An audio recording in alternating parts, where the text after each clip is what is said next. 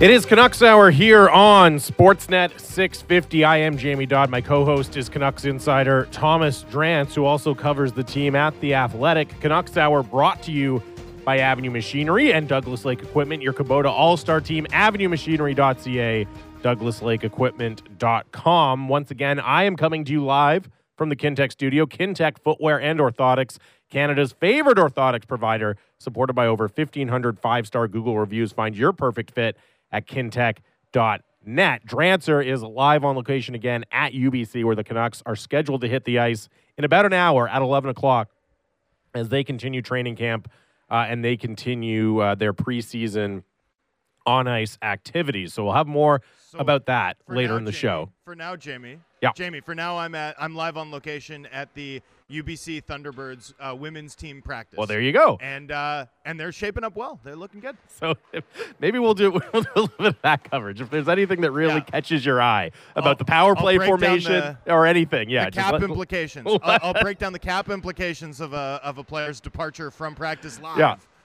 Go get some audio from the coach when they're done too, Drancer. All right, make, make yourself useful up there. Um, but uh, look, 650 650 is the Dunbar Lumber text line. We're going to talk lots more hockey throughout the course of the show. Brendan Batchelor is going to join us on the line at 10:30. But obviously, we do have to start with the uh, very serious allegations of abuse made against Canucks owner Francesco Aquilini uh, in BC Supreme Court on Tuesday.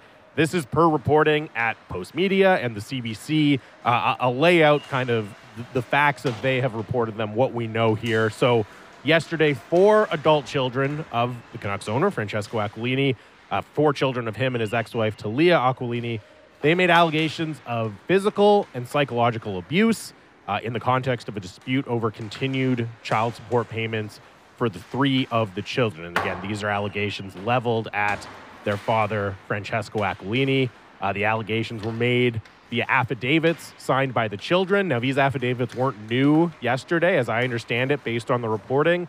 Uh, they've actually, these signed documents were actually delivered to Francesco Aquilini, I believe, in January 2021. Now, uh, these are obviously very, very serious. Uh, they're they're disturbing allegations to read them. They're made on the record in court proceedings.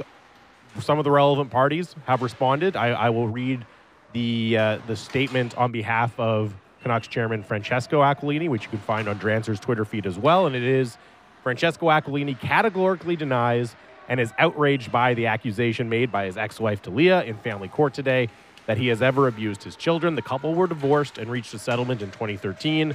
Mr. Aquilini has met and will continue to meet any child support obligations required by the law, but he has concerns about the veracity of the information provided in support of financial demands. It is unfortunate that allegations without merit are brought forward for a collateral purpose. He will have nothing further to say at this time as the matter is before the court. So that's a statement from Francesco Aquilini, again, categorically denying the allegations, calling them without merit as well. This morning, the NHL released a statement, and here's the statement from the league. We are aware of the allegations that have been made in family court proceeding in Vancouver and have been in touch with Matt, Mr. Aquilini and his lawyers regarding same. Clearly, the parties have been involved in a most contentious divorce. Mr. Aquilini has advised us that he has categorically denied that he categorically denies the allegations.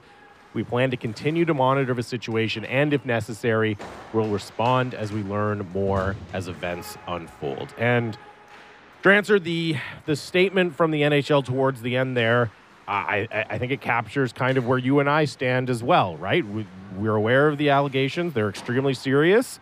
We're also aware that Fran- they are just allegations at this point. They have not been proven in court. They are denied by Francesco Aquilini, and as the NHL says, this is a situation that everybody is going to be continuing to monitor and, and seeing what happens as as other events unfold. Yep. And, you know, it's a very serious matter, right? Family violence, uh, of Yep. course, is something we take very seriously, something that we've seen leagues take very seriously over the course of the past five to 10 years as well. Um, you know, allegations made via signed affidavit under under penalty of perjury by one's children. Yeah, that's something that absolutely bears further monitoring here, and, and we will do so. Uh, as as we transition here, though, I do want to just apprise our listeners, anyone who's listening who maybe is dealing with anything like this at home. Um, of some resources that you can find at Canada.ca. These are national resources that anyone af- affected at the moment by family violence can utilize to um, you know, deal with those or get professional help, professional counseling in dealing with these issues. Uh, there's the Kids Help Phone. That number is 1 800 668 6868, available to all young Canadians between the ages of 5 and 29 seeking 24 hour confidential and anonymous care with professional counselors. There's the Hope for Wellness 24 7 helpline. That's 1 855 242 3310. That's available to all Indigenous people across Canada seeking immediate crisis intervention. There's also the Child Help National Child Abuse 24 7 hotline. Uh, they offer multilingual services. That's 1 800 422 4453. And they can help with finding the contact information of the child protection services in your area. Uh, thank you, Drancer. I, I, think I appreciate. I well, I know I appreciate it a lot, and I'm sure our listeners appreciate it as well. And just before we move on, you know, we are going to continue to monitor this as there are developments, whether it's today, whether it's down the road. We will continue to cover it. We're going to move on now, just simply because it is such a serious matter. You know, this is not a topic for debate. This is not a conversation starter. This is something that pertains to the Canucks and is extremely serious, and so we have to mention it and we have to cover it, and we will cover it, but it's also not something to to dwell on and turn into fodder uh, for debate and conversation right now. So uh, we're going to thread that needle, right? Where we're not going to ignore the story, we're not going to hide from it, we're not going to run from it, uh, but we're also going to do our very, very best to handle it respectfully, uh, intelligently, uh, and and with the appropriate weight that it deserves. So again, you will hear future developments as they occur. We will cover it, but for right now, that's the situation as we understand it, uh, and we will continue to see where it goes. It's Canucks Hour here on Sportsnet 650. Jamie Dodd and Thomas Drance are your hosts. There's never an easy way to transition from a story like that back to uh, the frivolity that we normally discuss and talk about here on the show, Drancer. But we'll do our best to move on and get back to uh, what we typically talk about. It is Canucks Hour. We are focused on the Canucks as a hockey team, and you're out there getting ready to uh, to, to watch the the Canucks practice which again will get going at 11 at UBC. So we can get into some of the the on ice storylines and what we're watching for a little bit later. But there was some interesting off ice league wide reporting uh, from Elliotte Friedman, Sportsnet's NHL insider and 32 Thoughts uh, podcast host as well, that obviously will have major implications for every team around the NHL and, and specifically for the Canucks as well. And that was Elliotte Friedman reporting on some very, very early very preliminary projections for the future of the league salary cap. And we all know we've heard it over and over and over again. We have been in a flat cap world because of the pandemic for a while now. We've just started to see modest increases come back to the salary cap. It's at 82.5 million for this season according to Friedman's again very early, very preliminary projections. This is not a, a fact or, or written in stone by any stretch, but according to those projections, next season they're anticipating an $83.5 million salary cap. The following season, so this will be the 20 for the 2024-25 season, uh, they're projecting a jump into the 87.5 to 88 million dollar range, and then the season after that, in 2025 and 2026, uh, projecting a cap in the neighborhood of 92 million. So that's a jump of almost 10 million dollars over the course of about four seasons. Again, should these very preliminary projections come to pass, which, as we all know, as we've all learned very well, Drancer, there's a lot of uncertainty uh, in the world right now. So who knows if this will actually be where it goes? Yeah, I mean, the NHL projected what was it a five to eight million dollar cap rise on fatefully on like March eighth, 2020, right, right, right at the Board of Governors meeting that occurred immediately prior to the pandemic. And I remember writing at the time, you know, no NHL team in the league is going to actually amend their own far more conservative cap projection based off of this. Because who knows? You could have uh, some sort of wild world event like a revenue sapping pandemic uh-huh. that impacts things right? I wrote that i think march 8th 2020 so i'll say it again. And you know we we don't know and things are particularly interesting i think from a league perspective going into the next 12 months, just as they are for the rest of us, right? Uh, between inflation, you know, uh, continued war uh, in Europe, um, a, a, variety of, of other sort of issues that could crop up. You never know what's going to happen with another VOC, um, and then and then to sort of make matters even more sticky. I don't know if you saw this New York Post report last week mm-hmm. about mm-hmm. Bally Sports and the potential uh, that they may end up filing for bankruptcy, and that in fact the NHL, the NBA, and and Major League Baseball in partnership might even consider being a purchaser of that property. But for uh, Bally Sports is the local, the regional rights holder for I think 12 teams, so a pretty significant chunk of the league. And in some of those markets, that regional broadcast deal is worth 30% annual revenue, like 30 plus percent of annual revenue. Um, you know, if there's insolvency issues there, that could take a huge bite out of things. So, good news. You love to see the NHL's revenues beginning to rebound. Um, it's great news for the players too, who are looking at two more seasons of sort of artificially restrained uh, income as they pay off their debt from those sort of two pandemic seasons. Um, but you know, I think the whole thing has to be taken with a grain of salt, particularly mm-hmm. given where the world is at globally from, from a financial perspective, uh, where the television industry is in the United States in particular. And, you know, be cautious. Like I don't think a team should be budgeting now for this huge, you know, 85 million and then 92 million by 2027 sort of projection. No team should be looking at that and saying that's where we're at. Uh, they can maybe they can maybe project a little bit with a little bit more confidence a rise beyond 1 million uh, in you know not this season, not next season, but the season after. Uh, but I, I wouldn't go further than that, and I think very few teams you know, thinking responsibly about the space available to them will. And you know that it's the point about the uncertainty is a really good one because we got so used to the NHL cap just constantly going up and, and rising significantly over a period of you know five ten years.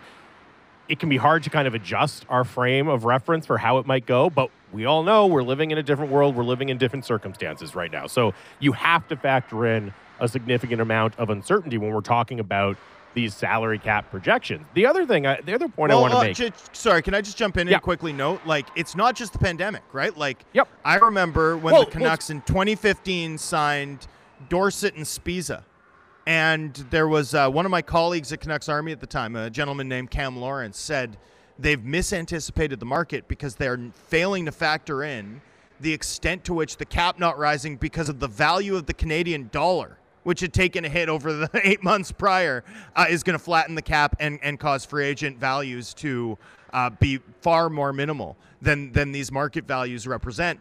And that exact exactly that played out. Exactly that played out. So I mean, everything from currency fluctuations well, and, to and transfer we, interest we, rates. Yeah, we've all had to learn and talk a lot more about inflation and interest rates and, and the the kind of uncertain uh, impact that's going to have on everyone's pocketbooks and the economy. Yep. So yeah, it's it's the pandemic, but it's also just the overall economic situation, which I think it's fair to say, like, yes, as you point out, there's been uncertainties in the past, but I, I think we're in a I think it's fair to say I'm not an economics major, I'm not an economist or anything like that, but I think it's fair to say there's a greater degree of economic uncertainty now than we are typically used to seeing, at least as it For relates sure. to the NHL, right?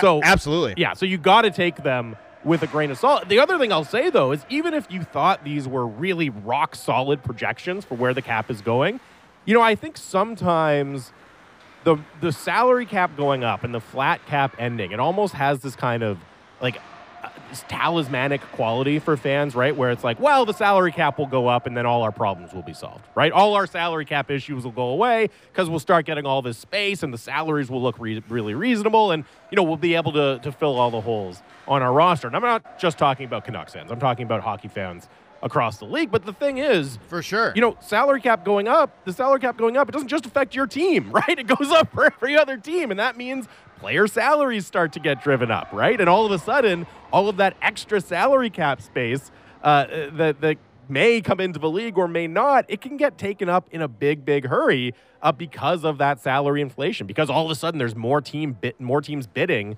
uh, and more comfortable bidding at a higher price for free agents that are on the market. So I, I think it should be one taken with a grain of salt, and two for a team that is in the cap crunch like the Canucks. Yes, it can help it, it certainly has the potential to open up some interesting possibilities for them that maybe weren't there in this summer.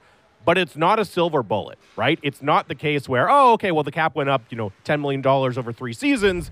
Uh, we're on easy street now. All our problems are solved. It's still going to be a very difficult situation to navigate for the Canucks, for other teams around the league, too. Yeah, the, I mean, there's an awful lot to unpack there. I think you're dead on. The one thing about the cap going up, right, is that the cap going up doesn't make necessarily your inefficient contract less arduous, right? Because it's a competitive environment. It's an efficiency contest between 32 member clubs. So your inefficient contract isn't less inefficient because the salary cap has gone up. It's and that's because a team's advantage from being efficiently positioned cap wise is sharper. they have more space, even more than they would have expected. So it sort of offsets. Like obviously, you know, a, a, bad contract is less bad with when the cap space or when the overall upper limit is higher, but that doesn't offset the advantage that your opponents get from minding their books more carefully, right? So that's sort of a, a key thing. Uh, the other thing to remember here is that the cap rising in other sports, and we've seen this, creates inflationary pressure, right? Mm-hmm. The name Timo, the name the name Timofey Mozgov is the one to keep in mind here, right? It's not Kevin Durant going to the always top of mind for me, Drancer Timothy Mozgov. As he should be, as he should be, right? Like so when the when the NBA got the new broadcast rate um, deal, right? They decided not to smooth out the the rise in the cap. So the cap rised enough that the Golden State Warriors were able to add Kevin Durant. They made four straight finals, right? I mean, it, it was a tectonic shift in the league's balance of power. So that can happen. That's the sexy story we all want to read about and hear about and talk about and project for our favorite team. But the flip side of this is what happens when there's a lot more cap space in the system mm-hmm. and one team strikes out on everybody, which happened to the Los Angeles Lakers when they failed to get Kevin Durant that very same summer. Left with a wash of cap space, they signed Timofey Mozgov, a, a centerman, like just like a classic backup centerman. Totally fine, no, nothing wrong with him but he got paid at a rate that was like, you know, superstar level six months prior, right? The inflationary pressure of the elevated sort of um, upper limit created a situation where mediocre players were subject to intense inflationary pressure on their salaries. And that's coming here too. Like someone is going to be the NHL's Timofey Mozgov, right? Some guy who's like a third liner or middle six forward or is gonna is gonna sign a nine million dollar contract. Like that's happening. That's going to come, and there's going to be some team that's left scrambling that makes that mistake. Um, additionally, you're going to see, you know, I mean, Auston Matthews' contract when and, and the expiry of that deal could not be more perfect for oh him. Oh my goodness! Right? I mean, there's a real chance that he signs a contract that has almost no relationship with the deals that have come before it, including McDavid and MacKinnon right? I mean, there there's a world where you know, in in a cap environment where the cap's in the mid 80s or even the high 80s, um, you know, Auston Matthews' valuation is 15 million plus on average. At, that might be conservative, to be totally honest with you. Uh, on a similar time frame, from a Canucks perspective, Elias Pettersson, right? Vasily Podkolzin, and then the next year with the cap going up even higher, Brock Boeser. So there's some Canucks players that are very well positioned, and I'm sure will, uh, you know, their their camps will greet this news with some cautious optimism, but optimism nonetheless.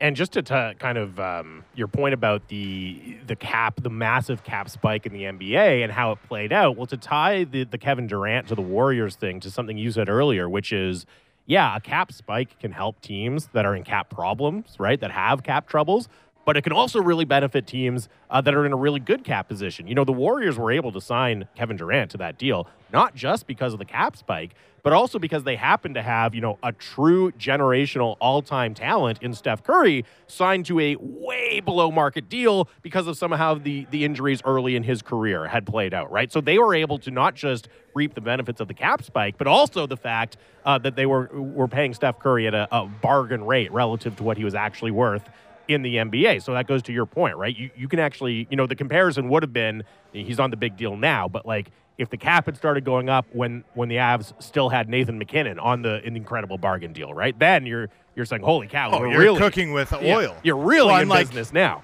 And and I mean, what's a team like? Project what's a team that could benefit from that, right? I mean, you know, you look at New Jersey having locked up Jack Hughes long term, right? Like that to me is a prime example. Like Jack Hughes, say Jack Hughes breaks out and is a top 10, top 15 NHL player, which by the way, he was for stretches in the back half of the year, right? I mean, we're not talking about a major breakout to get him to that level. He just needs to sort of sustain what he's done in parts of the last two seasons over a full 82 and stay relatively healthy, right? I mean, that's that's all Jack Hughes needs to do. He's incredible.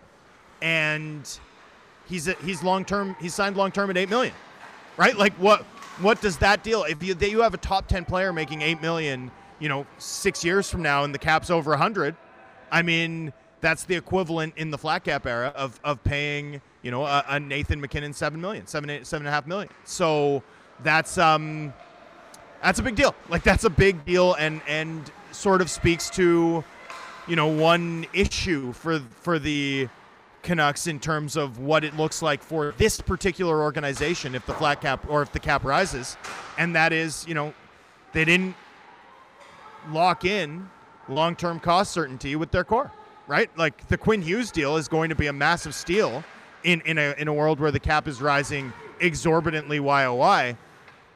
Pettersson's situation though is even murkier as a result. So you know, it, it's sort of too bad. The teams that are going to benefit the most, the team that's most likely to be the Golden State of of a of the post flat cap era. I mean, it's going to be one of those teams that really sort of rolled the dice, locking up guys. Uh, Thatcher Demko, we talked about his contract yesterday. That's another really good example. Uh, you know, Spencer Martin, for example, could expire in two years. With what we saw happen with backup goaltenders, right?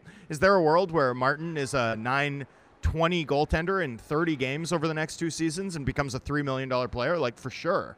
And if that happens, you know, Martin's a $3 million player and Demko's a $5 million player for two more years. I mean, that just goes to show you the advantages of sort of using the cap, the flat cap in particular, to a team's benefit the Canucks declined to do it with Elias Pettersson, and to me, that's sort of the big story to watch here in terms of how the flat cap could impact this team, or the end of the flat cap era, excuse me, could impact this team long term. Yeah, and the other thing is, and we got to take a break here. We're going to talk to Batch on the other side, but the the really interesting thing I find about this is.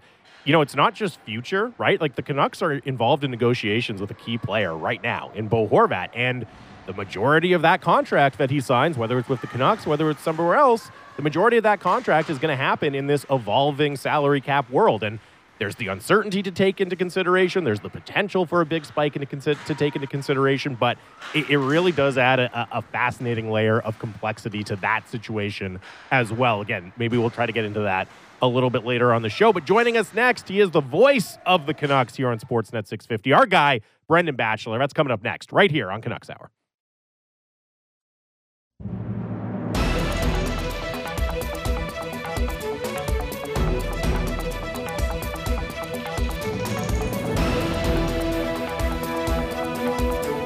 Back to Canucks Hour here on Sportsnet 650. Jamie Dodd and Canucks insider Thomas Drance here. Canucks Hour brought to you by Avenue Machinery and Douglas Lake Equipment. Your Kubota All Star team, avenuemachinery.ca, douglaslakeequipment.com. Uh, I'm live from the Kintec studio. Drancer is on location at UBC. And uh, Drancer, I- I'm happy to report that I've figured out the throat clearing issue that plagued us that plagued me on the show yesterday. I'm doing it not just from the, the normal Kintec studio here uh, at 650 headquarters, but we're in kind of a side temporary one while we do some renos on the main Got one. It. And, and as it turns out, I have no control over my mic whatsoever here. Even if I turn it off and, and pot the Ah. volume all the way down, uh, everything I do still comes through loud and clear. So in retrospect, in retrospect, probably I got off pretty easy. That throat clearing was the only thing that made it on to the air. No yesterday. kidding. No kidding. That could have been very dangerous. That could have been very bad. Considering the way that you behave off there. No, I'm just kidding. Yes. Of course, I'm just kidding. Um, how's the music on my end though? I was gonna no say, it sounds great. it sounds Yeah. great. It sounds like a I mean- party happening out there. They're uh, they're playing an area game, like a small area game at center ice, and they just started blaring music. Uh, I really enjoyed uh, sort of watching the two-on-two area game to Shania Twain's "That Don't Impress Me Much." That looked that looked like a blast. Like this is what hockey should be about. Uh, just you know, trying to score goals with your friends and listening to country music. Let's Uh, go. it sounds fun, and uh, I, I know our, our next guest uh, will appreciate it as well. He is the voice of the Canucks here on Sportsnet 650. Our guy, Brendan Batchelor. Batch, are you, uh, are you a Shania Twain fan? Who isn't? Obviously. Yes, that was a silly silly question on my part uh, because, as, as you said, who isn't a Shania Twain fan? And when it's being used for uh, background music to small area games on the ice, then it's even better.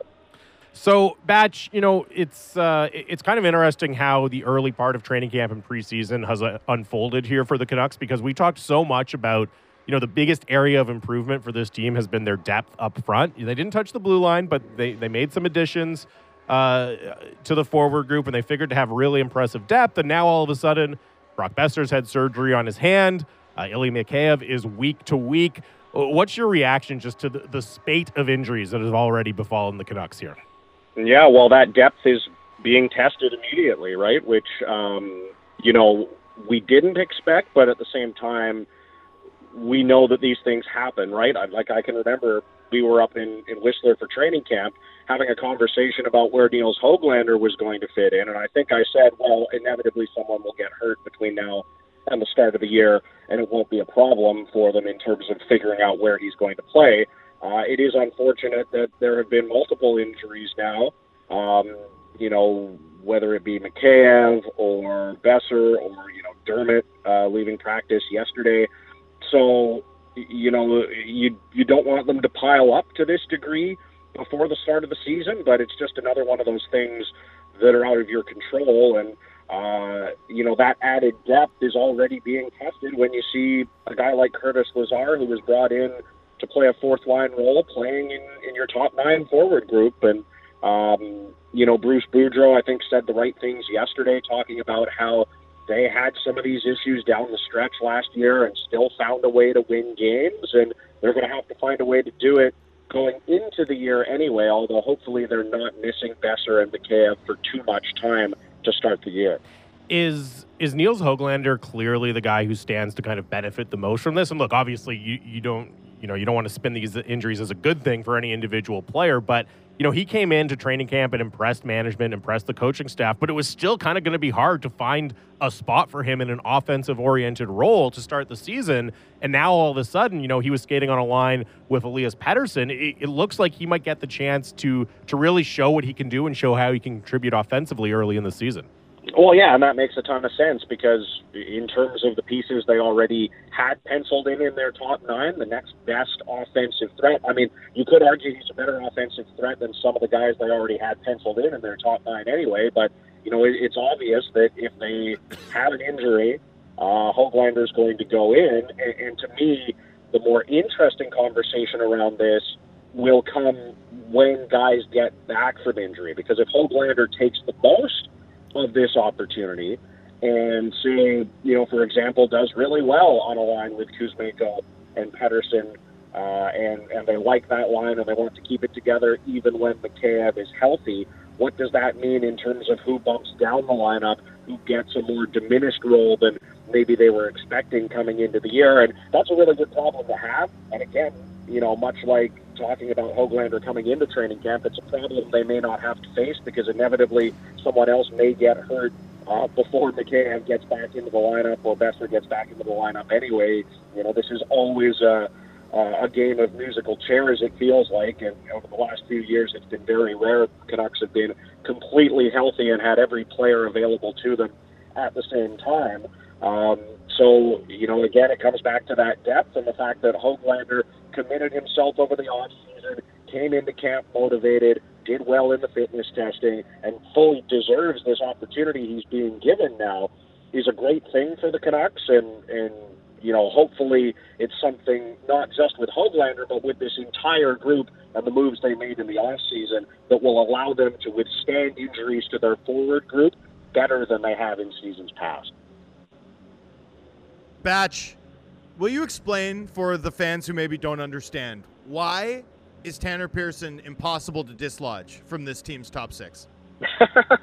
well, the, you know, he. We were talking about this yesterday. He's a pro's pro, isn't he? Right? Like he he's maybe not the flashiest player you'll find. He's not going to score a ton of goals, right? Like, you know, he, he's not one of the leading scorers on the team every year. But what he is, is maybe their most consistent forward, or certainly in that conversation, right? Like, he comes into to camp in great shape. You know, the, the bag skate they did yesterday, you know, he's cruising through it. He looks fine. He's reliable. And for NHL head coaches, reliability is the best asset you can have as a player if you're not going to be an elite point producer or someone that, you know, like an Elias Pettersson, like, a, you know, the, the top players around the league.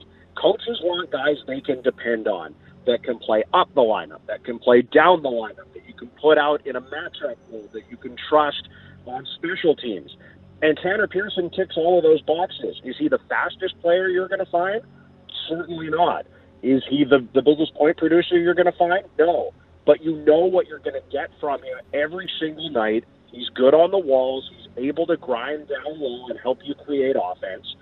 And, you know, until he gets to a point in his career where Father Time catches up with him and he's not able to do that to the degree that we've seen, he's going to be a staple on NHL rosters, and he's going to be a staple with this Canucks group. And it's exactly why he's given an opportunity on the first line, I guess, if we're going to call it that, uh, with Miller and Boeser before he was hurt, because he is a guy that you know what you get from him every single night, and you can't say that about you know plenty of other guys on this roster.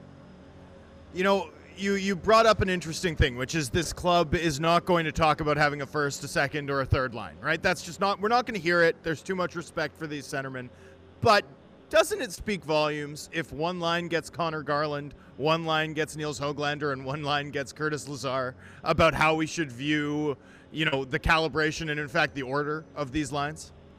I think so, and you know, it may be more of an identity conversation rather than a, a you know an order conversation where you know you know the kind of player that Bo Horvat is, and, and maybe you think a player like Lazar who has checking ability makes more sense to fit in with Horvat, especially if you kind of want to use that in, in a matchup role. Although uh, you know we've seen Horvat used in matchups in years past. I don't know if that's going to be the way that Bruce Boudreau approaches this season. It may be the Miller line that gets a lot more of those tough minutes. Um, and and we know Boudreau is much less of a, a hard matching head coach than Travis Green was anyway. So um, you know it's not not going to be to the same degree that we saw in previous seasons, but you know, I, I think that's fair to say that that you know whether you want to number them one, two, three, or how, however you want to look at, at, at it, the Miller line is the number one line. I think that's very clear.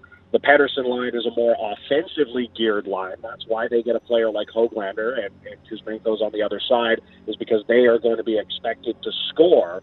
But whether you want to call them the number two line or not, I think is an interesting debate because that could also be the line that he tries to get some favorable matchups with to allow a guy like Kuzmenko to, you know, break into the NHL and produce a bit of offense and feel good about himself early on because we've heard Boudreau talk about the fact that, um, you know, in terms of using his centers in matchup roles, it's going to depend who their wingers are. And he specifically talked about, you know, he would use Pettersson in a matchup role, but probably not if Kuzmenko's on his wing, just because that's not the, the best best implementation of his skill set, especially as a guy that's going to have to learn the NHL game and, and learn what it takes to play night in and night out and, and be able to contribute not just offensively, but in his own end of the rink as well. So, you know, it, it's a hint, and you know, Lazar being on that line with Horvat, I think probably does make it the third line in, in most people's eyes, but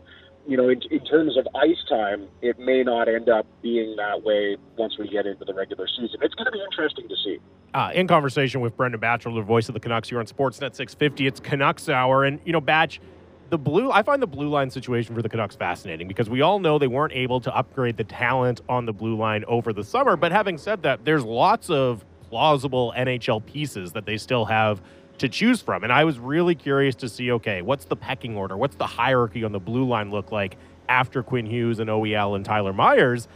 And, and I kind of feel like I don't really have a, any more clarity on who they want in the lineup. You know, w- which pairings they want to play the most after the after that first pairing. We've seen them give Danny DeKeyser a really long look. You know, we're not really sure what to expect from Tucker Poolman. Are you as confused about the state of the blue line and what, what we should anticipate as I am at this point? Yeah, I, I think to me the biggest question is going to be ultimately the makeup of the second pairing, if you want to call it that, because it's pretty clear that they're committed to playing Hughes and OEL together, and they've really stuck with Jack Rathbone and Luke Schenn quite a lot, and I can understand that because Luke Schenn had a great year last year playing with an offensive defenseman um, in Quinn Hughes, and and he's the guy that you probably would want to choose to bring along another offensive defenseman as he transitions into the NHL this year in Jack Rathbone. And you know, I think it's pretty clear that they're they're giving Rathbone a serious look if they haven't already penciled him, him in on the opening night roster, based on the fact that we saw him working on the second power play unit with Oliver Ekman-Larsson as, as two defensemen on that unit yesterday at practice. So, you know, I look at that second pairing, and you know Myers is going to be there, but do they see Dermott fitting in in that role? Do they think DeKeyser can come in and and provide what they're looking for in that spot? I personally don't see that being the way that this goes, but clearly they're exploring it. Whether they're going to ultimately go that way or not, because of the long look that they've given to Kaiser. I mean, you're right. What does that mean for Tucker Poolman? Like, are you already penciling him in as a seventh or eighth defenseman? And you know, I've heard you guys talk a lot about the situation with Kyle Burroughs, whether they you know end up having to put him on waivers, and obviously these injuries could complicate. Um, you know their their roster building plans in terms of what they want to do for uh, the roster to start the season and how they want to maximize their their LTI.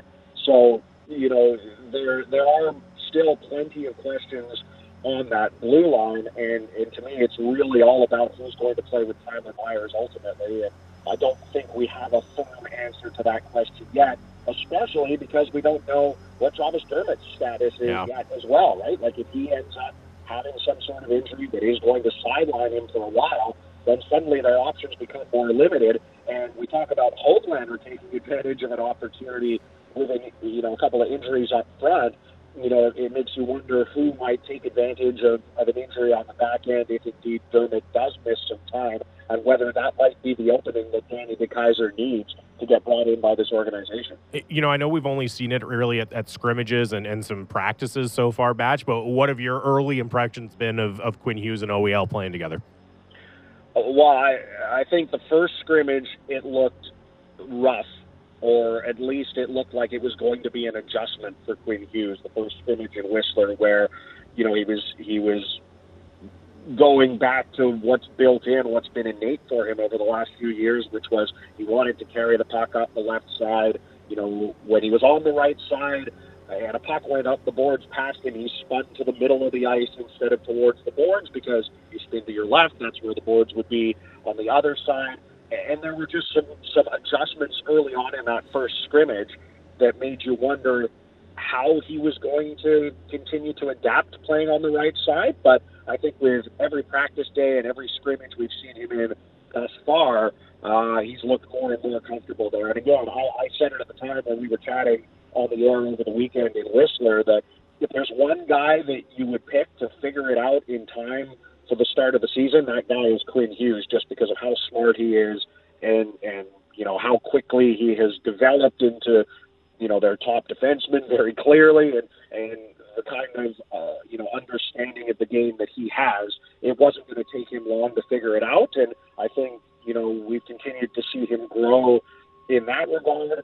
And it wouldn't surprise me at all if, you know, once he gets into preseason games, maybe we'll see some growing pains too. Uh, you know, I, I hope he and OEL are in the game tomorrow night against Seattle so we can maybe learn a little bit more about that.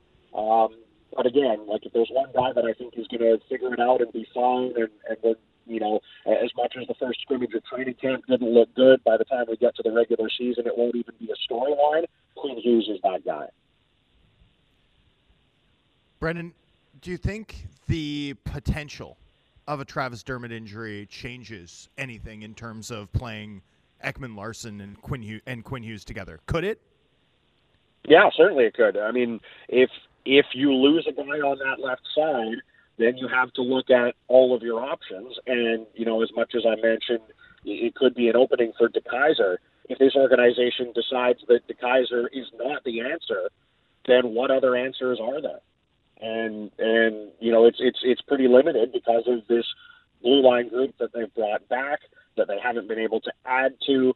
You know, maybe maybe you can make a move or claim someone on waivers or something before the start of the year to to help you you know fill that. But it wouldn't surprise me at all if if Dermott's going to miss time.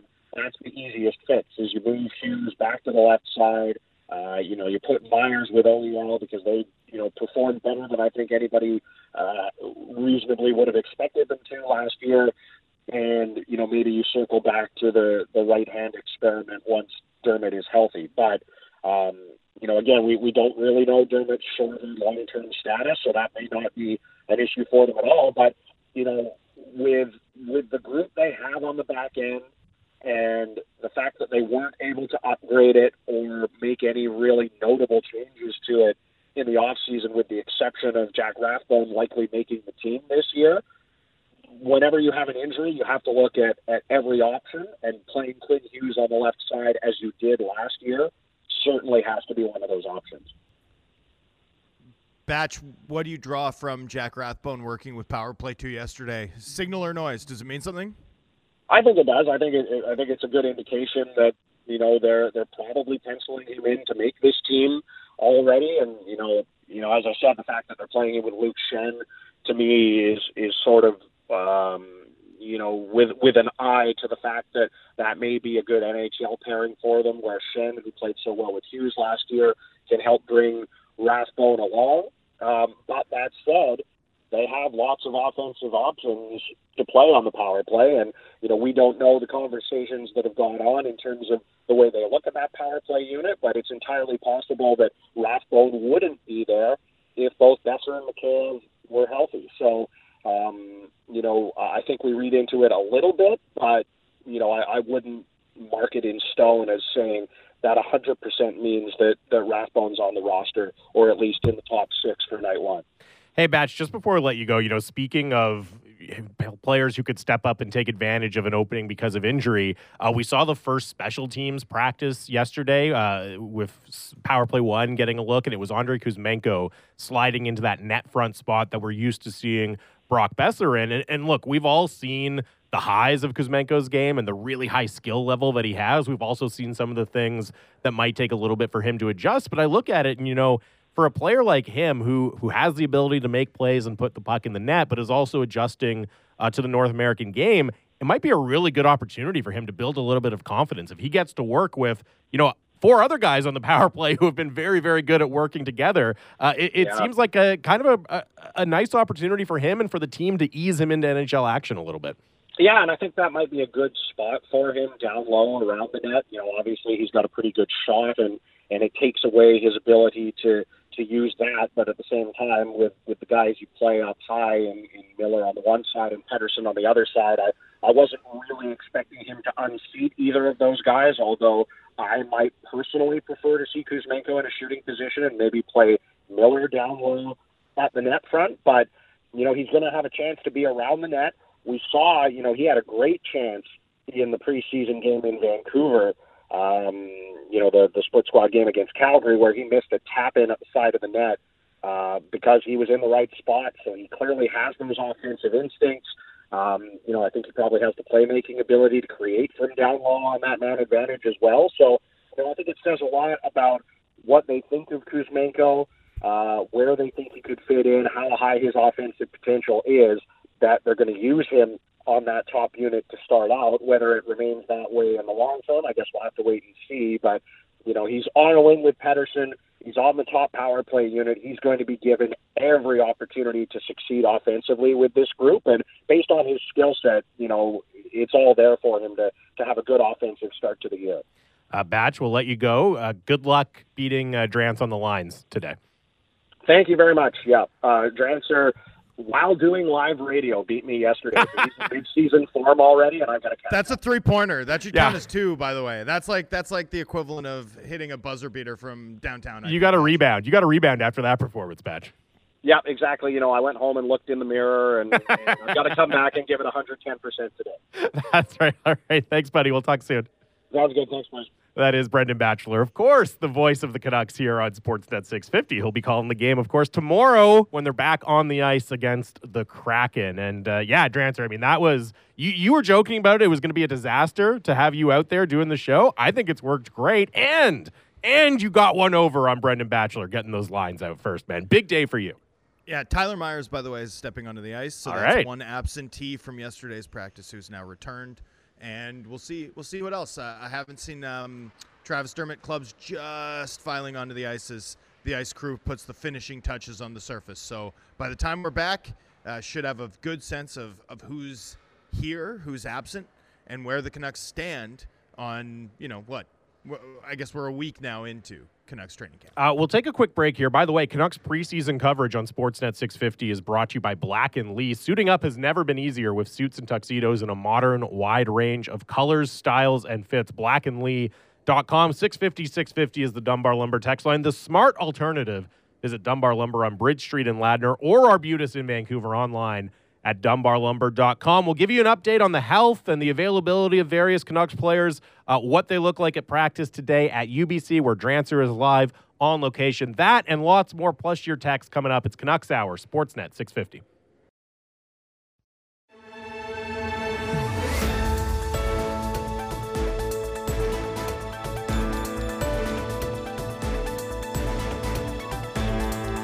Welcome back to Canucks Hour, the second Canucks Hour of the day. Another extended edition here on the home of the Canucks, Sportsnet 650. I'm Jamie Dodd. My co-host is Canucks insider Thomas Drance. I am coming to you live from the Kintec studio, Kintec Footwear and Orthotics, Canada's favorite orthotics provider, supported by over 1,500 five-star Google reviews. Find your perfect fit at Kintec.com net. Drancer is live on location again at Canucks practice at UBC, where I understand Drancer Canucks uh, players are filtering onto the ice as we speak, or at least are warming up on the ice as we speak. Yeah, I'm not really sure what's happening. There's just a bunch of milling about. Um, there must be something. Ah, there you go. Bruce Boudreau just blew the whistle. Uh, only see eight defensemen. Tyler Myers is back, which means uh, no Travis Dermott. I want to just be careful to make sure that that's correct, but I'm pretty confident it is. Yeah, eight eight black sweaters, eight Canucks defensemen. Travis Dermott not with the group after leaving practice yesterday, uh, with what appeared to be a, uh, you know, uh, upper body injury of some kind. He was helped to the room uh, with by medical staff. Additionally, looks like Bo Horvat's line uh, no longer features Curtis Lazar. Um, not Lazar is on the ice, I believe, but I'll need to confirm that. Uh, looks like Horvat is playing with Hoglander and Podkolzin today, uh, while Pettersson gets a look with Linus Karlsson and Andrei Kuzmenko. So uh, some changes uh, to Vancouver's lines, all told. And in fact, you know, now that I'm getting a better look at it, it does not look to me like Curtis Lazar is on the ice either. So that's some of my quick takeaways as uh, as the Canucks players step on the ice and get set to begin practice. Yeah, so we'll just give a quick kind of uh, availability update here. Uh, first of all, by the way, Canucks Hour brought to you by Avenue Machinery and Douglas Lake Equipment. Your Kubota All Star team, avenuemachinery.ca, Douglas Lake Equipment.com. Tyler Myers is back on the ice. He missed yesterday. Bruce Boudreau said it was a non COVID sickness. Uh, Travis Dermott, as you said, left practice yesterday. After the, the skate, Boudreau said it was a kind of a precautionary move after he took a hit. He is not on the ice today, so we'll hope to learn more uh, from Bruce Boudreau later today about what exactly Dermott's situation is. And then, as you said, Curtis Lazar not present either. And of course, that's in addition to Brock Boeser, who, who is, uh, underwent surgery earlier this week and is out for uh, at least a few weeks, and Ilya Mikheyev, who yesterday we learned uh, from Bruce Boudreau is week to week. So, again, another Sorry, unexplained Curtis, absence. Curtis Lazar. Curtis Lazar is in fact here. All right, I, there I, we go. I've caught him. He's he is wearing he is wearing the blue practice sweater. So false alarm there. Uh, Bo Horvat, Vasily Podkolzin, Nils Hoglander, and Curtis Lazar all in blue, suggesting that at least one of those three and it's not Bo Horvat, and it's not Vasily Podkolzin. And it's probably not Curtis Lazar. So Nils Hoglander may be an extra today, uh, which would sort of pump the brakes on on some of the momentum that you know we we'd felt and the organization felt that he generated over the first week of camp. I'll let you know when they take line rushes. So that's very interesting. And the other thing that stands out to me there was uh, Linus Karlsson skating with uh, Elias Pettersson and Andrei Kuzmenko. And I believe yesterday he was uh, an extra on that line, kind of rotating in as a potential top six type of extra with a little bit of offensive upside. You know, I wouldn't. I would not read into Karlsson being with Pettersson and Kuzmenko and Hoglander potentially being an extra farther down the lineup. I would not look at that and say, oh, well, Karlsson has leapt over Nils Hoglander because everything we've seen so far from training camp and preseason has been that Nils Hoglander, you know, clearly, clearly stating his case as a, a full time NHL player. And with Karlsson, there's been some nice moments, but there's also been some some pretty obvious flaws in the game that you would want to see corrected, right? He has looked to me like a top of the lineup AHL player more than an NHL player so far. So I, I'm wondering if this is a combination of one, maybe you know you see enough potential in Karlsson that you want to get him a look with some offensively inclined players to see what he can do in that type of environment. And also maybe you want to just experiment a little bit with Nils Hoglander at different spots in the lineup. Okay, we had him in, we had him with Pettersson and Kuzmenko and the really super high skill fun line. You know, we talked about it yesterday, how enjoyable that line just looks on paper. Drancer, you got that look yesterday. Maybe you want to try him uh, with a more defensive kind of uh, a different look with Podkolzin and Horvat today. That's kind of my just very first blush instant reaction to the little bit of line juggling we're seeing from Bruce Boudreau today. Yeah, and it- also could be about who's playing preseason, right? Yep. Uh, you've got, by the way, Kyle Burroughs playing on the left side of Tyler Myers here, and um, Nils Hoglander is in fact the extra on the blue line, and also in the absence of Dermott, the Canucks are still playing Oliver Ekman-Larsson and Hughes together. So drag the puck here for a second for me, Jamie, while Yeah, I no get problem. this tweeted out. So that's very interesting, and I'll, I'll just run down the the lineup situation as I understand it uh, from Drancer. So you you still have a top line with JT Miller, Tanner Pearson, and Conor Garland on what looks like your kind of second line, I guess. Although obviously it gets pretty murky. Uh, you have Pettersson, uh, Kuzmenko, and Linus Karlsson skating together. In that other middle six line, it's Horvat with Podkolzin, and then Curtis Lazar and Nils Hoglander. Hoglander kind of the extra there, and I imagine that means the fourth line of Jason Dickinson, Dakota Joshua, Phil DiGiuseppe still together. And just quickly, what we heard from Drancer on the defensive pairings uh, at practice at UBC. Quinn Hughes and OEL still skating together with Quinn Hughes on the right side. Tyler Myers back on the ice after missing it yesterday with a non COVID sickness. He's on the right side with Kyle Burroughs, of course, a natural righty, on the left side. And then it sounds like Jack Rathbone uh, still, still with Luke Schenn, which has been very, very consistent throughout the process so far. Uh, and then Danny DeKeyser and Tucker Poolman remain together uh, at practice as we saw yesterday as well. So there is your lineup update fresh from Canucks practice. Again, of the players who were missing yesterday, Tyler Myers is back. Travis Dermott not on the ice after he left practice uh, as a precaution yesterday. So we'll get we'll get you the updates as they come there as we await uh, Drancer rejoining the conversation. Uh, I'm always here. All I'm right, always you're here. I just uh, I needed to get a probably was- a better look at a couple things. I, I think I'm gonna have to concede this to Batch. I, uh, I I missed a couple things while doing live radio. Turns Hey. out this is uh, multitasking, maybe a little too much for I, your guy. I did my best. I did my best to rag the puck. I I, I thought I did, I thought I gave you enough time there, Drancer, but uh, well, we'll, no, we'll you try. did we'll well. It out. You did well. It was on me. we'll figure it out. Okay, so again, as we just kind of live react to the information, and look, we're you know as as you said, Drancer, there's a million different things that be going on here, right? They've got another preseason game tomorrow that they want to uh, you know they'll, they'll want to put a specific lineup together for. Kyle Burroughs jumping up and playing on his left side with Tyler Myers certainly stands out to me as pretty interesting. And keeping DeKeyser and Poolman together and Rathbone and Schenn together in Travis Dermott's absence uh, sounds pretty interesting to me as well as we continue to kind of see a little bit of juggling. And, and as I said to Batch, you know, maybe a little bit of uncertainty about what the optimal shape of this defense looks like. You know, Kyle Burroughs is a guy that looked like he had fallen down the pecking order a little bit, and maybe that's still the case, but he's also a guy that you can trust you can say, okay, we know what we're going to get Yeah. if we throw him on his left side and, and put him with Tyler Myers.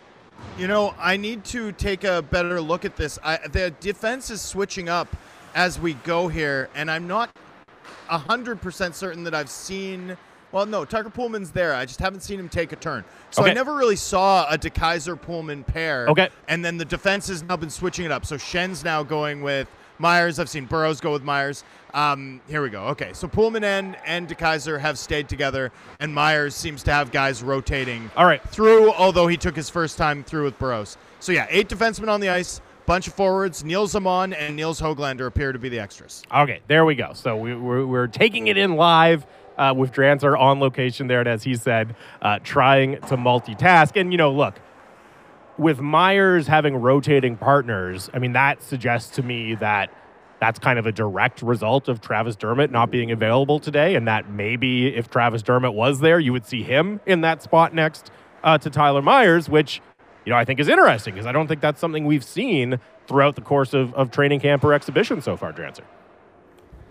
Yeah, and it sort of poses the question, and one of the sort of remaining things that I, I don't think we know yet, uh, which is like, who is this team's seventh defenseman? You know, Mhm. is it DeKeyser? Is it Burroughs? Who exactly has the lead in that particular uh, race here? Because you know that could be very high leverage, especially if this team decides to pick a defender up off waivers in shaping uh, what this team looks like. You know, when they get to their numbers on opening day.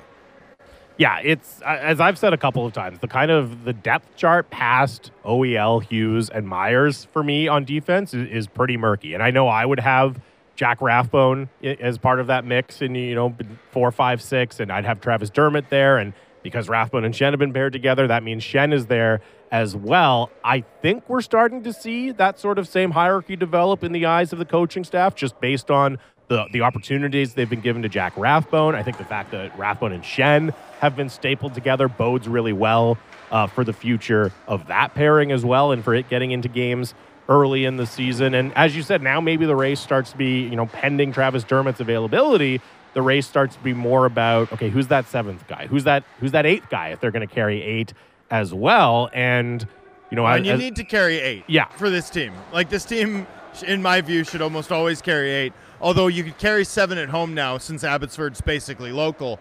Um, on the road, you need to carry eight. 100%, especially when you're on the East Coast, and that's where they start the season. So I would expect them to carry eight at the outset, and uh, and we'll see where it goes. And that sort of ups the stakes for you know what we're looking at in terms of Burroughs and in terms of DeKeyser in particular, because I think we feel pretty confident about the pecking order beyond them. Right, like the first seven, I think we know. It's it's really that eighth guy uh, where I, I feel like the battle lines are being drawn a little more clearly than perhaps they had been earlier in training camp. And at this point, you know, they've given they've given Danny DeKeyser a lot of opportunity, right? And he will continue to get opportunity. You know, I'm not- saying that that that tryout is over or that they should move on already. But I also I haven't seen anything that makes me would, would make me lean towards having him on the roster over Kyle Burroughs, right? That is still ultimately where I would go because of what Kyle Burroughs did for this team last year. And that's not a slight at Danny DeKeyser, but I just haven't necessarily seen that to, to kind of justify signing him to a contract. And, eh, you know, as we've talked about a lot, Drancer, the issue with Kyle Burroughs is if you're not carrying him as one of your eight, uh, he has to go through waivers. And as a, a right handed defenseman with some versatility, some toughness, all of those things on, a very reasonable salary, he's a guy that would be pretty coveted around the league and not necessarily a guarantee at all to get through waivers. So it was very interesting when training camp started in Whistler to see Kyle Burroughs kind of maybe being outside of the top eight looking in, but I'm also not surprised at all uh, to see him kind of working his way back into the mix. There's a lot of reasons uh, that you would want to keep Kyle Burroughs around. Yeah, here's an interesting thing too. Canucks are practicing with three goaltenders today. That's not something you often see because there's only two nets. Simple math. Um, so Collin Delia and Spencer Martin down at the rink that I'm uh, that I'm side of the rink that I'm sitting at uh, appear to be switching off between drills as the Canucks go through. You know what, what's effectively like a rush drill and then some work tipping pucks, just some just some fitness, like get a sweat and and tip some pucks to begin practice, sort of work. Uh, but yeah, goaltenders are switching off. All three goalies on the ice for Canucks practice today. And to you, does that speak to the existence of some sort of at least theoretical battle still existing for the the backup spot? Uh, you know, we've all obviously have Spencer Martin there, but they, they brought Collin Delia in for a reason, or is it is it more, I don't know, something something less uh, or something more mundane than that, Drancer? Yeah, I'd probably lean mundane, but I do think there's been an organizational sense that you know uh, Artur Silovs, like if he was in the mix, would have outplayed the other goaltenders who aren't Thatcher Demko at camp, right? So yeah. Um, the fact that I was hearing stuff like that suggests to me that maybe they want to see a little bit more.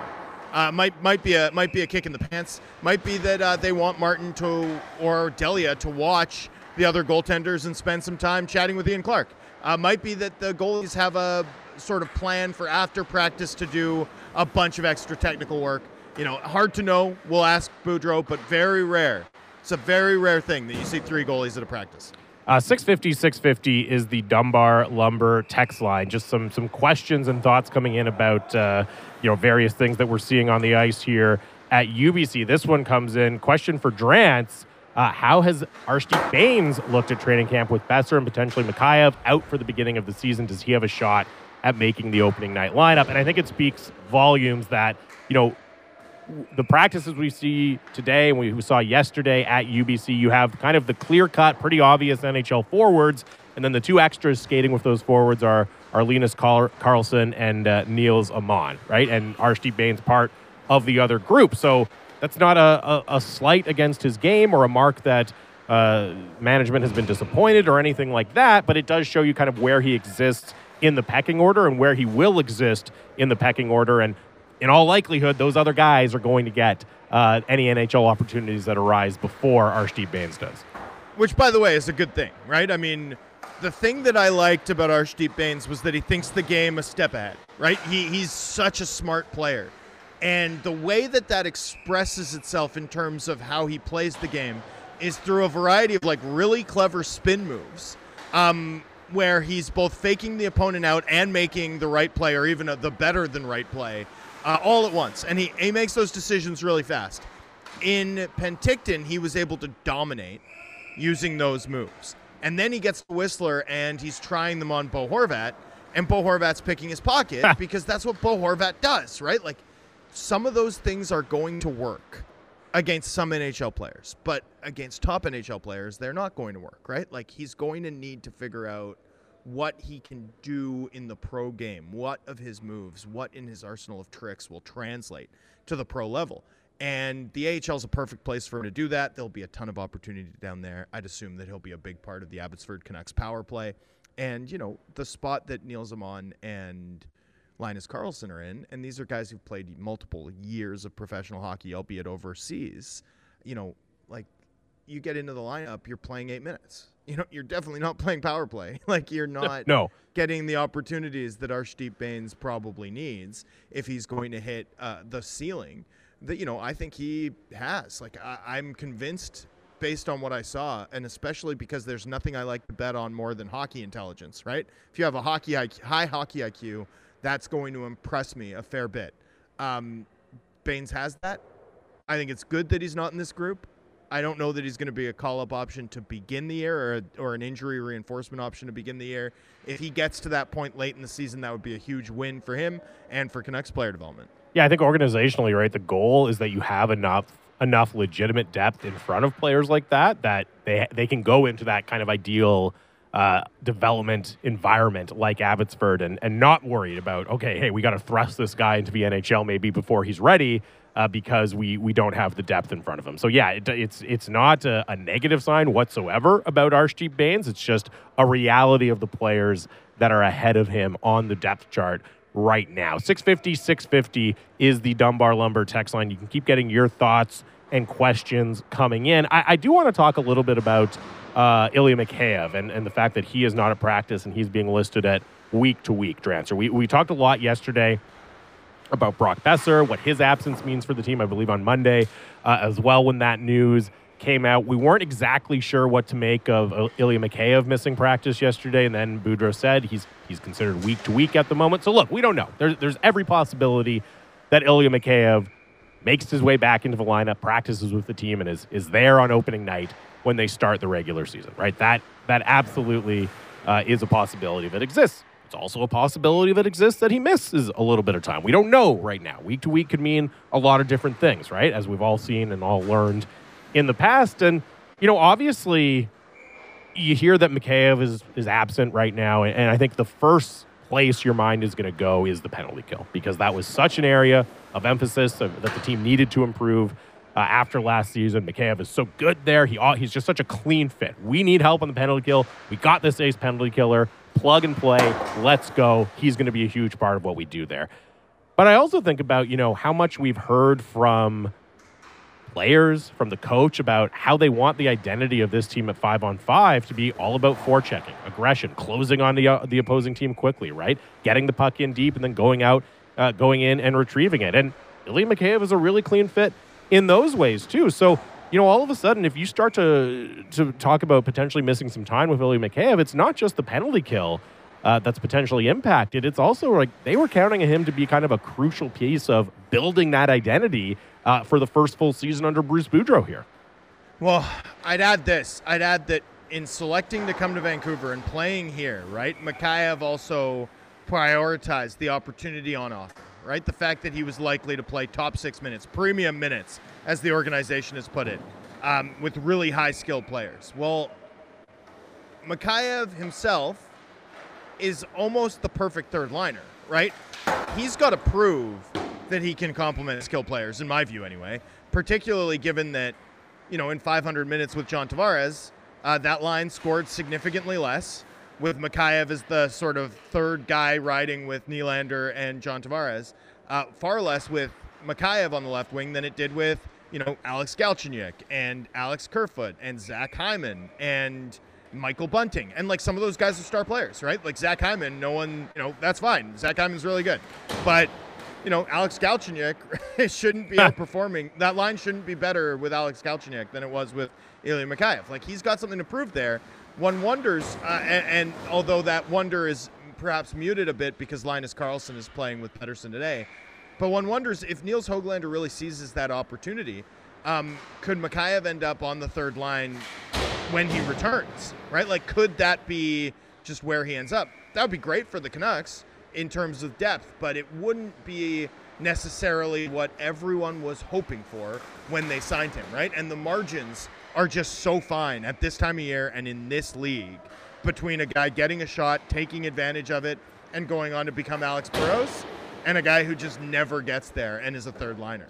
Well, I think it's a huge. You're right. It's a huge deal from just Mikheyev individually, like from his perspective, because one of the things we noticed and we were monitoring really closely in Whistler was that you didn't necessarily see that instant chemistry pop with Elias Pettersson and Ilya Mikheyev, and, and throw in Andrei Kuzmenko on that line as well, right? There were obvious, you know, I don't want to say problems, but it, especially when they were set up in the offensive zone, it wasn't necessarily a clean fit. You didn't look at it and say, oh, wow, those are guys who are immediately on the same page. Now, they've only had a very brief time to build that chemistry, but if Ilya Mikheyev misses a couple weeks here, you know, leading into the regular season, well, that's time, very valuable time in the preseason, in, in training camp every day on the practice sheet where you can try to build some of that chemistry. And, you know, I see a player who I still believe can really help the Canucks, but also one that hasn't necessarily found his niche in the lineup at five on five, right? You're still waiting to see, okay, this is the ideal spot for him to fit in and really help the team. Look, as you said, maybe it ends up being more of a third line defensively oriented role. Maybe it ends up being, you know, alongside Bo Horvat, who we know uh, can play that role as well. But it is kind of a tough blow for the team, but also for Mikheyev. He's kind of behind the eight ball now as he tries to adapt to a new team and figure out, okay, what's the best way? Where, where am I going to fit in this lineup that does have a fair amount of depth up and down it? Well, and I'm sure there's someone listening in their car who just yelled at their radio and said he hasn't found his fit at five on five. They haven't played a game yet, right? Um, but it's more, it's less about his fit in Vancouver for me than it is his fit in the league.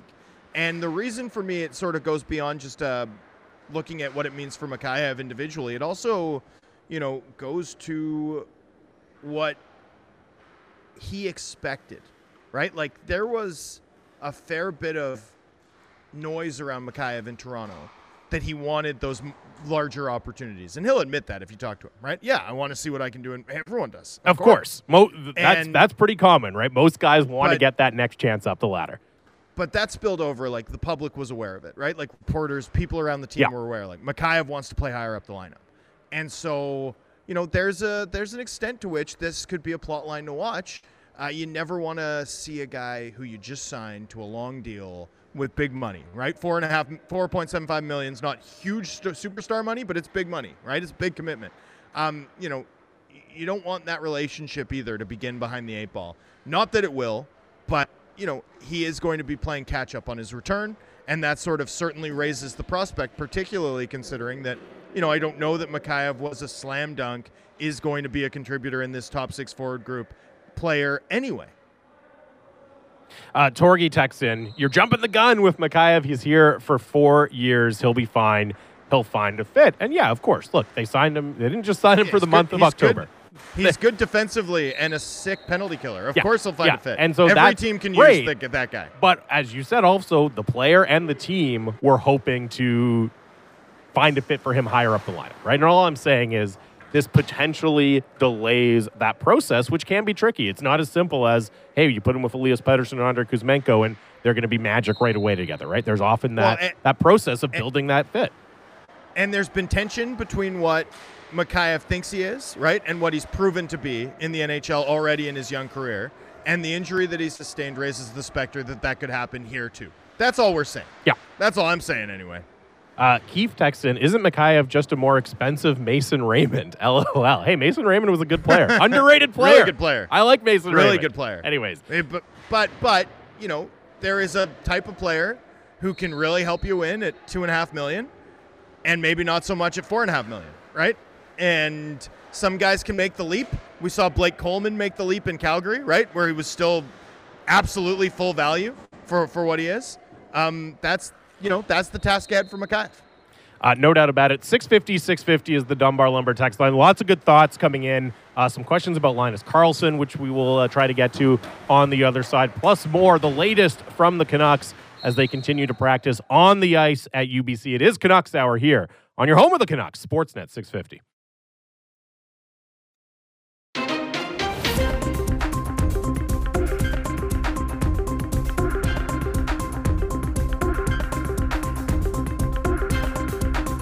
Welcome back to Canucks Hour, final segment of the show here on Sportsnet 650. Another extended bonus edition during Canucks preseason. Canucks Hour brought to you by Avenue Machinery and Douglas Lake Equipment, your Kubota All Star team, avenuemachinery.ca, douglaslakeequipment.com. I am live from the Kintec studio. Drancer is on location at UBC, where the Canucks remain on the ice. How would you evaluate?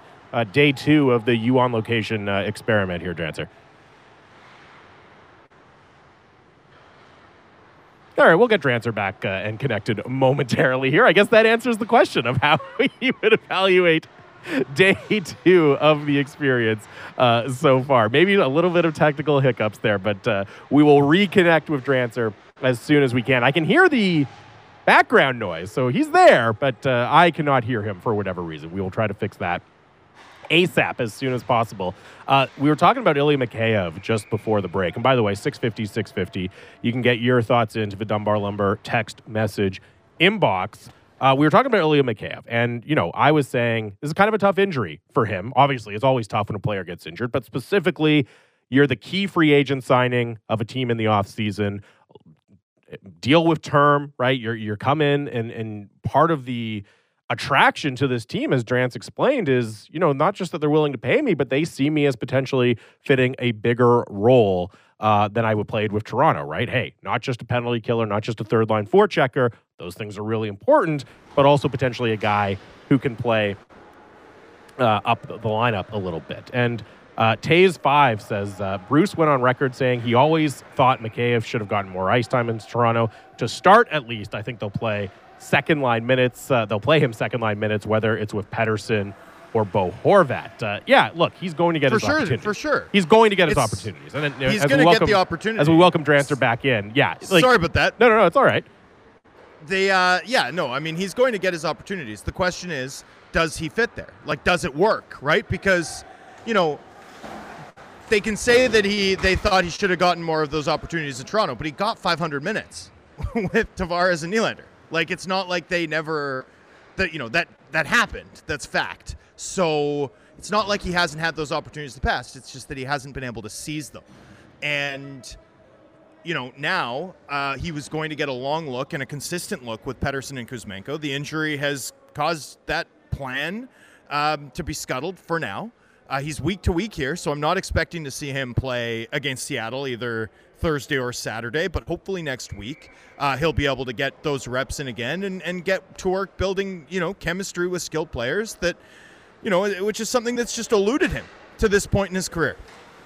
Keith, That's just that's just what's that's just true. Like I don't Yeah. know what else to say. Yeah, no, 100%. Um, Keith texts in, what could Linus Karlsson do this season? Is he a legit rookie threat to make the team? We had a couple other questions come in as well. And just to kind of run down the lineup situation of forward again, the, the interesting new wrinkle is that Linus Karlsson skating uh, on a line with Elias Pettersson in, at center and Andrei Kuzmenko on the left wing. That had been where Nils Hoglander was skating yesterday. Hoglander now uh, mixing in with a unit as an extra uh, that includes Horvat and Podkolzin and Curtis Lazar, the other player there. So look, you see that, and that's a, a really, really nice opportunity. Anytime you get to play on, Elias Pettersson's wing, you're feeling pretty good uh, about that. What that says about you and the chances you have to make some plays and impress people. Having said that, if if the Canucks were going, look again, we're in this situation where the two kind of extra forwards uh, beyond the obvious NHL guys are Linus Karlsson and Nils Åman. I think if the if and when the Canucks are in a situation where they need to call on one of those players, to this point, Nils Åman has separated himself just because of when you listen to what specifically the team praises about him, it's his defensive ability, his attention to details, his professionalism, right? And when you just think about calling a player up, potentially, again, this is down the road. I, I, I don't think either one is going to be in the mix uh, to start the season. But when you just think of calling a player up from the AHL for their first taste of NHL action, especially if you're competing for a playoff spot, I would see them leaning towards Nils Åman because he brings those other qualities. He has the skating ability as well. Whereas with Karlsson, much like you were saying uh, about Arshdeep Bains, kind of the ideal situation is for him to get that chance to acclimate in Abbotsford while he works on some of those details. Yeah, I, I'd add too, like Linus Karlsson's pace has looked like an issue to me throughout training camp. Um, Åman's a really strong skater. I actually think there's a there's a world where Åman could put himself into the mix, into that fourth line mix over the balance of training camp. Uh, Linus Karlsson's getting a really big look today, and you know you love to see that. It's it's still early enough at training camp that it makes sense to experiment, particularly with a guy who you see as a call-up candidate for a top six forward line, right? Whether or not it's a guy who's really going to threaten to break camp with the team or or just get that shot. Um, you know, it, it makes sense to see what he can do and begin to build chemistry with line mates that he could really play with, right? Because that's sort of the distinction, right? Karlsson to me would be a call up option if you need a, a guy with some offensive pop. And if you need a guy to play eight to 10 minutes and maybe pitch on in on the penalty kill in a bottom of the lineup role, it's going to be Nils Åman. Um, Karlsson's speed and pace, again, are, are things that have stood out to me as, you know, being well below average for an NHL skater. Um, the skill level is evident, the size is evident, and he's got a really good feel for making plays in traffic or with checkers hanging all over him. There, there's some, there's, there's something there. There's a lot to like, but I, I'm not sure if the pace is going to play uh, at the NHL level without some improvements. So I think he'd be best suited to being in Abbotsford. And before we make too much out of, you know, Nils Åman and, and Linus Karlsson's opportunities here, you know, it's worth noting there's two forwards injured, Yep. right? I mean, there's two forwards injured.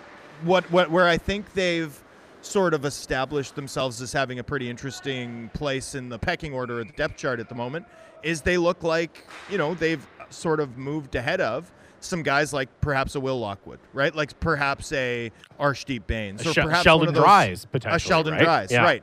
As a guy who might be a first man up from Abbotsford in the event of injury, uh, Karlsson and Enamon, the opportunities they're getting at camp, to me, that's what they say. It's like these guys could be first call up options now, uh, but I would be pretty surprised to see either break camp with the team, uh, with Nils Åman having slightly shorter odds, in my view, than Linus Karlsson. Yeah, you just count up the bodies, right? And there's 14 forwards there today, plus, as you said, the two injuries, which are obvious, obviously important parts of the team in Boeser and Mikheyev. So you kind of slot the, the the final two guys at this practice as, you know, 15th, 16th on the forward depth chart. And, and again, we could see how that develops uh, throughout the course of the season. But hey, look, you usually need your 15th and 16th forwards to get through the season, right? So there is a chance that we end up seeing them at some point here if they impress uh, the coaching staff with the look they're getting right now and they continue to develop in Abbotsford and all of that. Again, 650 650 is the Dunbar Lumber text line. I wanted to return to a conversation and expand on it a little bit we were having in the first segment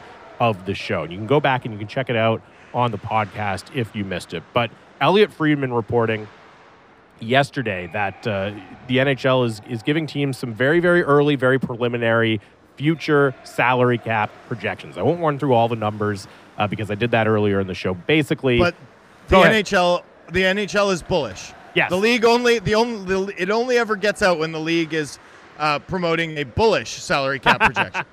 yes. So the, the kind of headline is over the next four seasons, including this one, uh, after the flat cap era is over and the, the really modest increases are over, by 2025 and 20, the 2025 26 season, uh, we could be, again, if all goes well and yada, yada, yada. We gave you a bunch of reasons to be skeptical early in the show. But if all goes well, you could be looking yeah. at a salary cap that rises by uh, almost $10 million to the $92 million range. Now, a- NHL salary cap updates, like the salary cap projection updates that get into public, are basically like the hockey version of the stonks meme. You know, it's just like it's just like stonks, but that's what the NHL well, does. it's like whenever um, we'll see whenever uh, a political campaign releases a poll, right, like an internal poll comes out, it, oh, it, yeah, it invariably shows their candidate way ahead, way ahead of any other poll that's been released. Like there's a reason it's be it's it's getting right. out there for sure. Oh, so yes. And, and coaches never cite like, well, our in-house model says we're way worse than that. I really hope that happens someday. Right? like, so we're on an eight-game winning streak, man. It's great. We're like this guy just scored a hat trick, but you know what? I actually think this team sucks. Our in-house model not oh. high Oh. on this team. hey, if, That'll be the if day. that ever if that ever happens, Jamie, I'm out of a job. Indeed. All right. Well, anyways, um, so yes, bullish, very, very bullish salary cap protections uh, projections from the NHL, and there are reasons to be skeptical. And the one of the things I wanted to get into. So, okay, you you hear that, and we're talking three, four years down the road. So obviously, you start thinking about what does that mean for future salary negotiations. Okay, how how are they going to be able to address holes in their roster? Not for this year, obviously, but farther down the road. But as I kind of mentioned in passing in that first segment, Drancer, you know, one of the most interesting things to me is it's not just implications further down the road, right? They are currently involved in negotiations for a contract extension with an extremely central figure on the team, the captain, Bo Horvat. And whether you buy these salary cap projections or not, I mean, just the very fact of the uncertainty around them is going to have some sort of impact on the long term extension that you're trying to work out with your captain. And that uncertainty, again, just adds a, a totally other layer of complexity onto these. And I'm fascinated to see, you know, look, the Canucks aren't the only team in this situation, but I'm really fascinated to see how players like Bo Horvat attempt to navigate and attempt to kind of position themselves in the most advantageous way uh, because of all of this uncertainty and the potential for the cap to spike, but also how teams navigate it. When you're dealing with, look, it hasn't started to go up yet. We don't even know if it's actually going to go up, but we have to at least factor in the potential that it does when we're working on these already very complex negotiations right now. Yeah, I mean that's an interesting factor to price in. I think, you know, I, you can see how teams already do this. Like JT Miller's signing bonus structure, for example, disappears on the potential lockout year. In the potential lockout year, right? So teams do account as best they can, and players do too, for exactly how you know a, a contract will look in the event of, I, I suppose, the black swan event of a lockout or, Mhm. or something like that. But you know, I think the, I, I I always wondered why anyone would sign a long-term deal in that first pandemic year, right? Like when Barzal did the long term de- or the the short term deal, and when Pettersson did the short term deal. Like I thought everyone was going to do short term bridge deals because why would you lock yourself in forever in a in a flat cap environment like the one that the NHLPA and the NHL agreed to. Like, why wouldn't you wait and try to be Timofey Mozgov? Why wouldn't you go for it? Why wouldn't you try for the Mozgov? And uh, and so that held to some extent, but then the last, you know, I think 12 months, uh, that kind of got undone. Teams started snapping up a lot of these guys, especially younger guys, less proven guys, with long-term deals. Like I think teams caught on to, hey, we better go long because we're negotiating in a artificially restrained environment at the moment. And so, you know, teams started to get really good valuations or, or valuations that could age extraordinarily well in the event that the salary cap goes up the way that the league is projecting now. Um, you know, it's it's too bad the Canucks didn't do that in full, but they did do it at least with Demko and Hughes. So that's you know fine, it's decent, right? Sixty-six percent's a C, but it's not bad, and uh, and so that's sort of where we land it's a it's a passing grade at least Drancer. That's that's yeah. the key. It's a passing grade. Um, well, and I mean those deals aren't like so long that you uh, you know what I mean. It's only five years on each, right? So yeah, well, 5 years not, for Demko, six years for Hughes. Yeah, yeah, yeah. So it's not. I mean, that's not like an A plus relative to the sort of benefit like if Stützle hits for Ottawa or Norris or Kyrou or Rob Thomas or I mean if those if those players continue on their trajectory and the cap explodes, uh, they're going to be laughing. Yeah, and we were talking earlier about you know which teams are kind of poised to do the Golden State Warrior thing, where they have a really good contract situation, and then they can exploit it even more when the salary cap does to go go up. You know, you mentioned the Devils, and then with Stützle's name, the the one that instantly came to my mind as well was the Ottawa Senators. Right? I know everyone's hyped about the Senators for this season. I still think uh, there's some. I'm waiting. That yeah. I'm waiting to unveil my Ottawa Senators fade. I'm yes. so low on that team. I think that's going to be. I think that team's might be the most overhyped team, certainly in this country, but like maybe in the entire league going into this next season. But I do think, as you mentioned, like the bet on Tim Stützle and maybe the ability to lock uh, and, and, on Norris as well. The you know they have that kind of cost certainty locked in, and if those players hit, and and this is a major end with the. Uh, with the Ottawa Senators organization, and they remain willing to spend as the salary cap increases. They could be really well positioned as well. And just the last thing on the Bo Horvat side of it, you know, I, I think probably what we're going to see the dynamic in, in negotiations happening right now is teams trying to keep one foot at least in the flat cap era, while agents are trying to push every, push the NHL out of that era, right? And say, no, no, no, that's over. That's in the past. We're working in a new world of, of player valuations. And you know, that's the kind of thing. It's certainly not an insurmountable disagreement, right? But it can, I would imagine, kind of increase the gap in initial offerings, right? If you're not even, it's one thing to be having these negotiations when everyone kind of has a pretty rough idea of where the salary cap is going to go. But if you are working from a, a, fundamental disagreement about even that, it's going to make the gap that you have to find a way to bridge in the course of those negotiations potentially even more uh, significant than it would be in other situations. It's a good point. And, you know, the fact is is that you can't say we live in this era when you don't, right? There's mm-hmm. no device, there's no device to make the annual average value of a player's deal jump up and down with increases in the cap, right? You get to where you get to.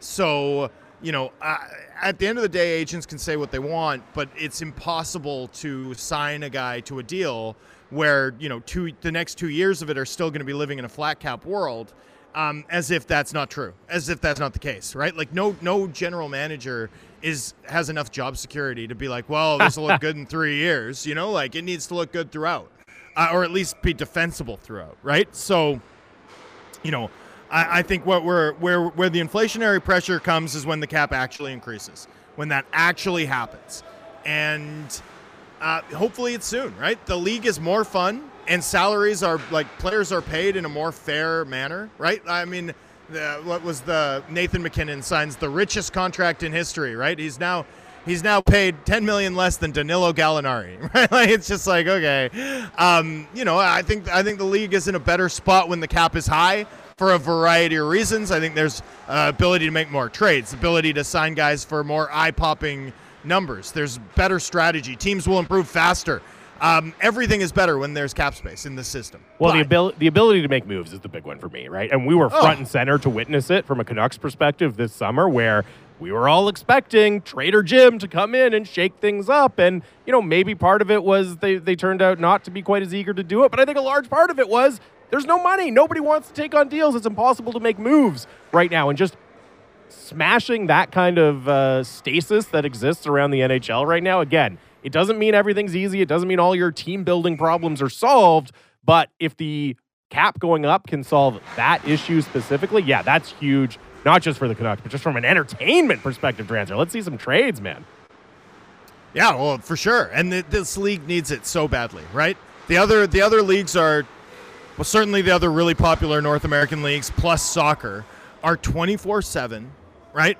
Mm-hmm. 12 months a year, 365 days, um, making news, right? There's news, there's players, um, you know, tweeting outrageously, there's trade speculation, there's trade speculation that the players themselves are, you know, uh, helping develop by liking stuff on Instagram or changing their profile pictures or tweeting at fans. I mean, there's just so much more going on um, in that frame, and it helps. Like it helps every Monday. You'll you can see it in the NBA, right? Like every Monday, it's Shams or it's Woj, and there's an article, and it sort of sets the weeks of speculation, right? And sometimes the trades don't happen. You think about Kevin Durant and the and the Brooklyn Nets, but that's months of storylines, and now it's going to raise the stakes when the Brooklyn Nets return to play, right? Like every time the Brooklyn Nets play, it's like a referendum on the entire organization. That's good. That's good. That makes them far more exciting and interesting to watch and follow. And, you know, the NHL needs more of that drama, more of that player movement, more of those leaks and rumors. Like, that all helps grow the sport far more than the NHL offseason news cycle, which is just a parade of terrible news stories. Yeah, and a, and a parade of just very mundane, very mundane like it's signings hard. It and gets, trades, right? It gets hard to support it, right? That's where the NHL has been at.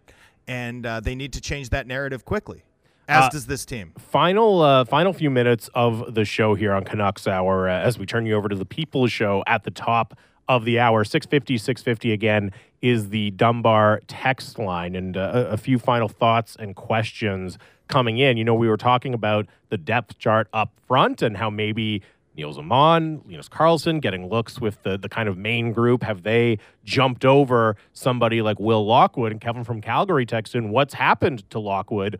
Uh, has he not looked good in camp? And, you know, my read on it, Drancer, is it's not so much about anything that's happened to Lockwood as much as the organization really prioritized going out and finding players that kind of fit at that same level. Not that there's the same style of player as he is necessarily, but fit at that, you know, fringe NHL, top of the lineup AHL spot. They they went out and they signed Karlsson. They signed Nils Åman. They signed Arshdeep Bains, right? They they still have Phil DiGiuseppe around. They still have Sheldon Dries around. So it's not so much that Will, Will Lockwood has done anything wrong, I don't think. You know, he hasn't necessarily stood out either. It's just it's a crowded field right now in, in that kind of niche on the roster in the organization. Yeah, uh, well, and you get to a point in your NHL career where you're either leveling up at an outrageous rate because you're bound for stardom in the league, or you're getting passed by guys who are, right? I mean, you have to think of it as a funnel, right? Like only the very best get to move on, only the very best get to play major minutes. It's a cruel league. And Will Lockwood has done absolutely nothing wrong. In fact, his game has developed, but he doesn't really have that that next level scoring touch. And you know, I think he hesit he. I don't think that he blew the team away in his cameo appearances last season.